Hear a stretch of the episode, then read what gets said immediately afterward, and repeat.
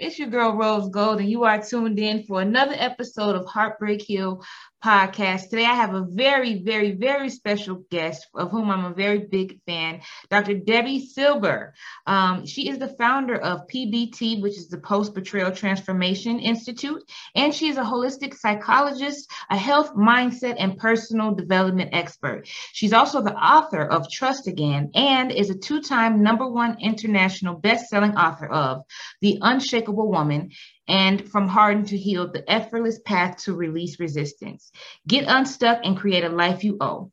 Her recent PhD study on how we experience betrayal made three groundbreaking discoveries that changes how long it takes to heal. In addition to being on Fox, CBS, the Dr. Oz, Oz show, excuse me, TED Talks twice and more. She's an award winning speaker and coach dedicated to helping people move past their betrayals, as well as any other blocks preventing them from the health, work, relationships, confidence, and happiness they want the most. Debi, thank you so much for being here. Welcome. Oh, it's my pleasure. Looking forward to our conversation. Yes, absolutely. So, Debi, we're just going to go ahead and dive right in. You did a PhD study on betrayal. Mm-hmm. What are some of the things that you found during that study? Yeah. Well, first of all, no one studies betrayal because they like the topic and they're like, oh, I think I want to study betrayal. No, I had two massive, massively painful betrayals. My family thought I did everything I needed to do to heal. A couple years later, it happened again. This time it was my husband. Got him out of the house. Here I was, four kids, six dogs, a thriving business. And I'm like, you know what? I never took my own needs seriously. It was always about everybody else. I'm going back for a PhD. And it was in transpersonal psychology, the psychology of transformation, because I was changing so much, I didn't get it. He was too on his own, wasn't ready to look at that. So I did a study on betrayal. What holds us back, what helps us heal, and what happens to us physically, mentally, and emotionally when the people closest to us lie, cheat, and deceive. I had no idea at the time, but that study led to three groundbreaking discoveries. So if you want me to go into them, I'm happy to. Yeah, what are the three groundbreaking discoveries that that? Yeah, so the first was was that betrayal is so different than other life crises, death of a loved one, disease, natural disaster. I had been through death of a loved one, I'd been through disease, and I was like, betrayal feels different. I didn't want to assume. So I asked all my study participants, and I said, if you've been through other traumas besides betrayal, does it feel different for you? Every single one of them said, it's so different. Here's why because it feels so intentional, we take it so personally. So the whole self is totally shattered and needs to be rebuilt. Rejection, abandonment, belonging, confidence, worthiness, trust. So that type of healing needed its own name, which is now called post betrayal transformation. Because think about it. Let's say you lose someone you love, right? You grieve, you mourn the loss, life will never be the same, but you don't necessarily take it personally. Right. You know, you, you, trust isn't shattered, right? A sense of rejection. So it was a very different experience. And so there's a new name for it. The healing of your life and yourself after an experience with betrayal, you are in this place of post betrayal transformation. So that was the first one. The second discovery, this was shocking too. And we learned that while we can um, not even no that there's actually this collection of symptoms physical mm-hmm. mental and emotional so common to betrayal it's now known as post betrayal syndrome. And we've had i don't know 40 45,000 people take our post betrayal syndrome quiz on our site to see to what extent they're struggling. A few things about that quiz. The first thing is we've all been taught time heals all wounds right. I have the yeah, well, I have the proof when it comes to betrayal that's not true because there's a question that says is there on the quiz, is there anything else you'd like to share? And people write things like, My betrayal happened 35 years ago and I'm unwilling to trust. My betrayal happened 15 years ago, feels like it happened yesterday. So we know betrayal is a very different experience. And, um, you know, every couple of months I pull the stats from the quiz just to see where people land. I'm happy to share them if you want. Absolutely. Okay, so now this is men, women, just about every country is represented, just about every age is represented. So out of 40, 45,000 people, these are the numbers. Ready? 78% constantly revisit their experience. 81% hmm. feel a loss of personal power. 80% are hypervigilant, checking somebody's phone, you know, like things like that. It's exhausting. 94% deal with painful triggers. And hmm. those triggers can take you right down. These are the most common physical symptoms. Ready?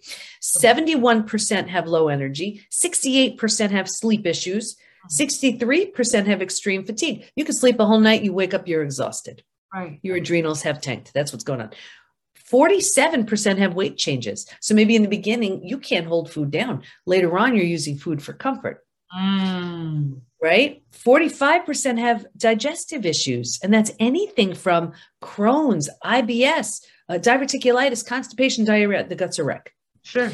The mental symptoms 78% are overwhelmed, 70% are walking around in a state of disbelief, Mm. 68% are unable to focus, 64% are in shock, 62% can't concentrate. So imagine here you are, you're you can't concentrate, you have a gut issue, you're exhausted, and you're supposed to raise your kids. You're supposed to work. Right. right. That's not even the emotional ones. Ready? Emotionally, 88% have extreme sadness. 83% are very angry. And you very often go back and forth between sure. those two. Absolutely. And that's exhausting, right? 82% feel hurt, 80% have anxiety, 79% are stressed. So here's just a few more. Ready? Yeah. This is why I wrote the book Trust Again. This this one stat right here. 84% have an inability to trust. Mm. 67% prevent themselves from forming deep relationships because they're afraid of being hurt again. 82% find it hard to move forward. 90% want to move forward, but they don't know how. Mm.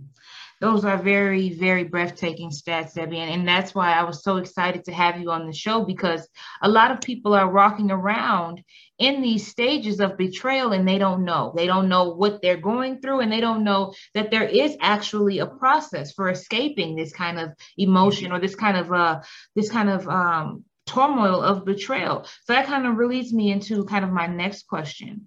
If a person did want to heal from betrayal, well, first of all, what are some of the, you, and you kind of already mentioned this, but I just want to kind of get a list, if, if you will, just a few. Um, what is post betrayal syndrome? How do we know if we have it? And then how do we escalate or how do we move or elevate our thinking so that we're at least progressing out of those Yeah. stages? Yeah. So post betrayal syndrome is that collection of physical, mental, and emotional symptoms.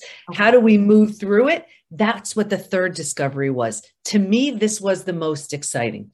And what was discovered was while we can stay stuck for years, decades, a lifetime, and you and I both know people, that's exactly where they are, right? Absolutely. If we're going to fully heal, and by fully heal, I mean symptoms of post betrayal syndrome to that whole healed, rebuilt place of post betrayal transformation, we're going to move through five now proven predictable stages. And what's even more exciting about that is we know what happens physically, mentally, and emotionally at every one of those stages. And we know what it takes to move from one stage to the next. Why is that good? Healing's predictable. If someone is willing, willingness is the biggest word there. If they are willing to move through the stages, they will, they will predictably move from stage, you know, two, three, four, five, and beyond. And I'm happy to share the stages if you want. Yeah. What are those five stages that a person has to move through in order to to experience their holistic self? Yeah, absolutely. And I invite everybody to to hear what I'm saying and check in about what stage they're in because you'll be very clear by what I'm saying. So it is totally mapped out in Trust Again. It's what our coaches are all certified in. It's what we teach within the PBT Institute. I'm going to give you like a broken down version right here. So stage one is before it happens. And if you can imagine four legs of a table, the four legs being physical, mental, emotional, and spiritual. What I saw with everybody was a real heavy lean on the physical and the mental, thinking and doing, and not really paying much attention to the emotional and the spiritual, feeling and being, right? That's not to say if you're only thinking and doing, you will be betrayed, but that was the profile I saw. If a table only has two legs, easy for that table to topple over. That's us. Absolutely. Stage two, by far the scariest of all of the stages. And this is shock, trauma, D Day, Discovery Day. Like when the person takes a mask off and shows you who they've been, right? It's a breakdown of the body, the mind, and the worldview. Right here, you've ignited the stress response. You're headed for every single stress related symptom, illness, condition, disease. Your mind is in a complete state of chaos and overwhelm. You cannot wrap your mind around the information you just learned. Makes no sense. And your worldview has just been shattered. Your worldview is your mental model, the rules that govern you that prevent chaos. Don't go there. This person's safe. This is how life works. And in a moment or series of moments, every rule you've ever had is no longer. The bottom is bottomed out, and a new bottom hasn't been formed yet. So it's terrifying. Yeah. Right. But think about it.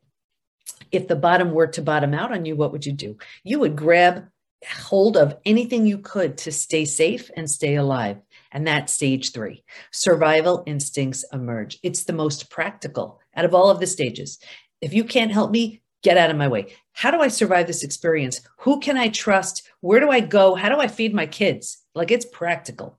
But here's the trap this is the stage we get stuck in. Mm. And here's what, and you will see it so clearly when I explain this. When once we figured out how to survive, because it feels so much better than the shock and trauma of where we just came from, we think it's good. And because we have no idea there's a stage four or stage five, transformation doesn't even begin until stage four. But because we don't know there's anywhere else to go, we start planting roots here. And four things happen. We're not supposed to stay here long, but we don't know that. Four things happen. The first thing is we start getting all these small self benefits. We get our story, we get to be right, we get someone to blame, we get a target for our anger, we get sympathy from everybody we tell our story to. You know, we don't have to do the hard work of learning to trust again.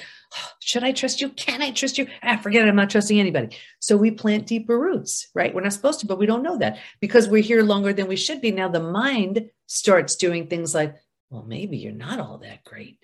Mm. Maybe you deserved it. Maybe this, maybe that. And you start convincing yourself of stuff. So you start planting deeper roots right? You're not supposed to, but you don't know. Right. Because you see what I'm saying, where I'm going? Because you don't know that. And this is these are the thoughts you're thinking, and this is what you're starting to believe. Like energy attracts like energy. So now you start calling people and circumstances and relationships towards you to confirm, yep, this is exactly where you belong. And the misery loves company crowd, they come around now too. It gets worse, but I'll get you out of here. Because it feels so bad, but you don't know there's anywhere else to go. Right. You you're not happy, but you don't know what to do. So right here, you resign yourself. You're like, this stinks, but I better find a way to just get through this. So right here is where you start using food, drugs, alcohol, work, TV, numbing in front of the you know, social, whatever it is, right? And think about what happens here. You do it for a day, a week, a month. Now it's a habit a year, 10 years, 20 years. And I can see someone 20 years out and say, that numbing in front of the TV you're doing, that emotional eating you're doing, that drinking you're doing, do you think that has anything to do with your betrayal? And they would look at me like I'm crazy. Mm. And they would say, mm. happened 20 years ago. Do you see? All they did was put themselves in stage three and stay there. That does that make sense? Yes, it does. Absolutely. Yeah. And that's why from hardened to healed, because I found everybody's getting stuck in stage three. So from hardened to healed is just for stage three. Gotcha. Because that's where most people stay. Anyway, if we're willing, willingness is the biggest word. If we're willing to let go of those small self benefits, grieve, mourn the loss, bunch of things you need to do. You move to stage four. Stage four is finding and adjusting to a new normal. So here's where you acknowledge I can't undo this, but I control what I do with it. And I always use the example of if you've ever moved, to a new house, office, condo, apartment, whatever. Your stuff's not all there. It's not quite cozy yet, but it's going to be okay. And when you're in this kind of mental space, what happens is you start turning the stress response down. You're not healing just yet, but at mm. least you stop the massive damage you had been causing in stages two and stage three. What's also interesting is think about it. If you were to move, you don't take everything with you right? You don't take the things that don't represent the version of you you want to be when you're in your new space. And what I found was if your friends weren't there for you, mm-hmm. you don't take them with you. Right here is where you've outgrown them. People say to me all the time, what the heck? I've had these friends 10, 20, 30 years. Is it me? Yes, it is. You're undergoing a transformation. And if they don't, it is. And if they don't rise, they don't come. Right. When you're in this kind of mental space, you're making it cozy, you're making it home, you move into the fifth, most beautiful stage. And this is healing, rebirth, and a new worldview. The body starts to heal. Self love, self care, eating well, exercise. You didn't have the bandwidth for that earlier. You were surviving. Now you do.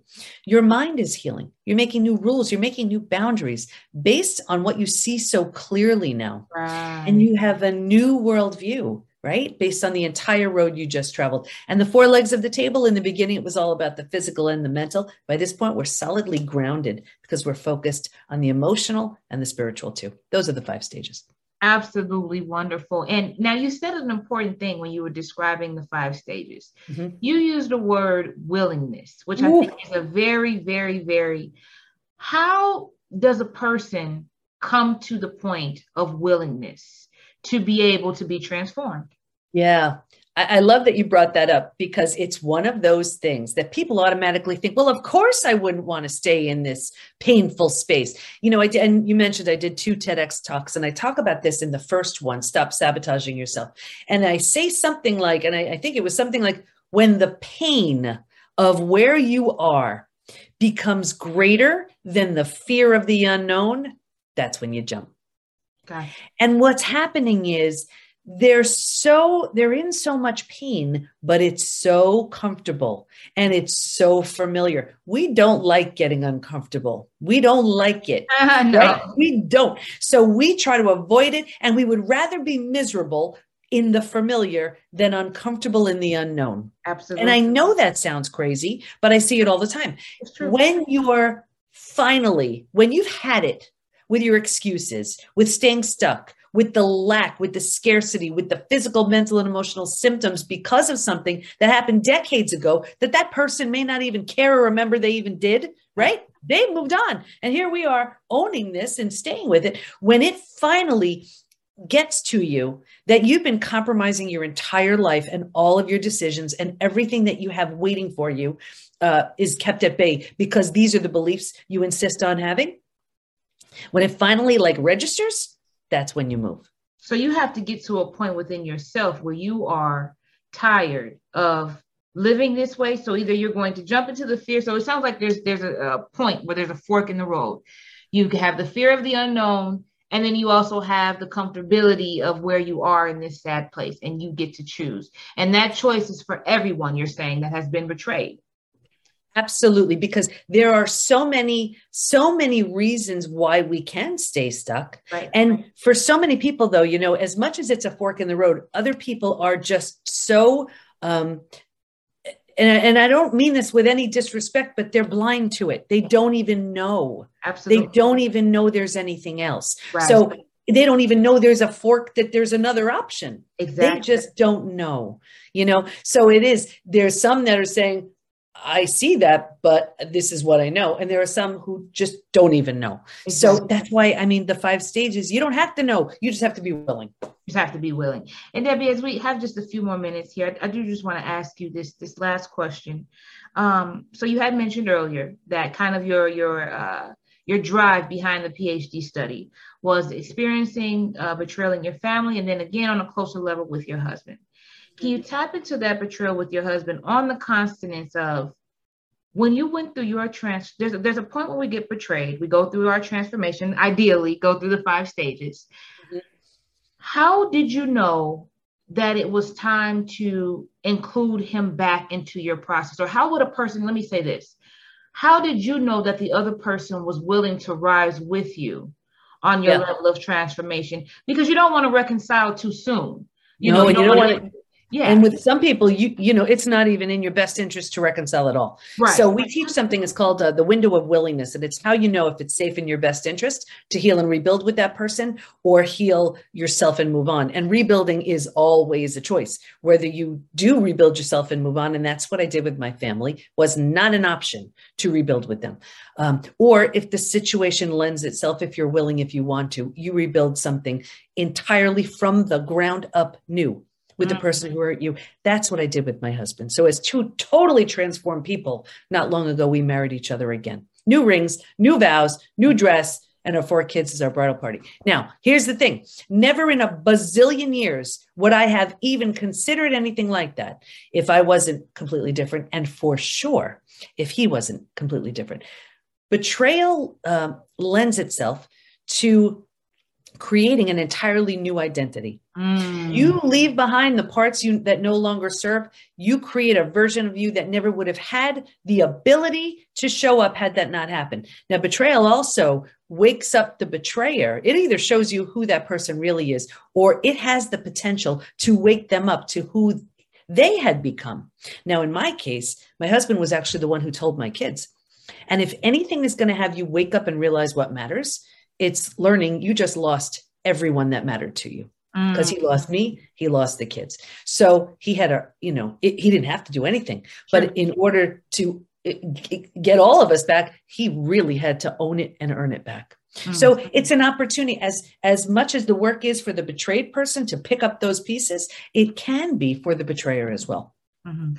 How did you know that he was sincere about his willingness? Yeah. Well, you know, you, that's the thing. You don't trust anything or anyone after betrayal. You don't trust your betrayer. You don't trust yourself because I'm like, how do you not know? How do you not see? So that's why a lot of people got very spiritual, you know, very Oh. common. Sure. So, so I remember one of the things I did was um, I actually saw a spiritual counselor and I walk in my first appointment with her. I didn't even sit down. She starts laughing. I'm like, what is she laughing about? She goes, how you two planned this. I'm like, what did you just say? She said, Yeah, you needed something. He needed something so catastrophic to crash and burn so he could be the husband, father, friend he's supposed to be. You, you needed to crash and burn so you can heal and come from this deep place of knowing you're going to have an institute and all these books and this big following around betrayal. And I'm thinking, You're, she is crazy.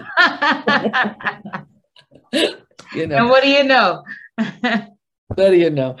so you know and and and it's just seeing it's seeing in those everyday things. I mean my husband happens to be an extreme personality so Okay. really within the first few days he sold his fancy car. He got rid of all his fancy clothes. He started you know he's like what do i do? What what you know give me like spiritual books anything. And he took it and ran with it. And then i mean he's he's got an office with 40 guys in it and he's sitting them down giving them you know wayne dyer dvds saying don't mess up your life i mean so Yeah. he took it to a whole other level Absolutely. Well, listen, if you want to hear, I, I'm first of all just flooring away. I'm thanking you so much, Debi, for taking the time to stop by and talk to the Heart Heartbreakers this morning. If you would like to know more about Debi and the PBT Institute, go ahead and head over to her site, thepbtinstitute.com. The link, PBT, post betrayal transformation yes, post betrayal transformation, excuse me. Um, and then the pb2institute.com. That's the website, right? It's the PBT as in post betrayal transformation, the PBTinstitute.com. And and really it would be great if they took the healed or hardened quiz.com. See Absolutely. where you are, healed or hardened quiz.com. Absolutely. And I'll make sure I put both of those links in the show notes along with uh, Debi's social media so you can go ahead and follow her. She has great stuff on there. Debi, thank you so much for joining today. You have an excellent rest of your day. And Heartbreakers, do not forget, if you are not already, follow us on Instagram, Twitter, and Facebook. Thank you so much for tuning in to Heartbreak Hill Podcast. Our mission here is to use multimedia channels to break generational curses in our thought process. Our motto here is breaking hearts, blowing minds, one conversation at a time. Please note that our entire production is brought forth by listeners and viewers just like you. Thank you. If you'd like to support the show, please visit our website at heartbreakhillpodcast.com.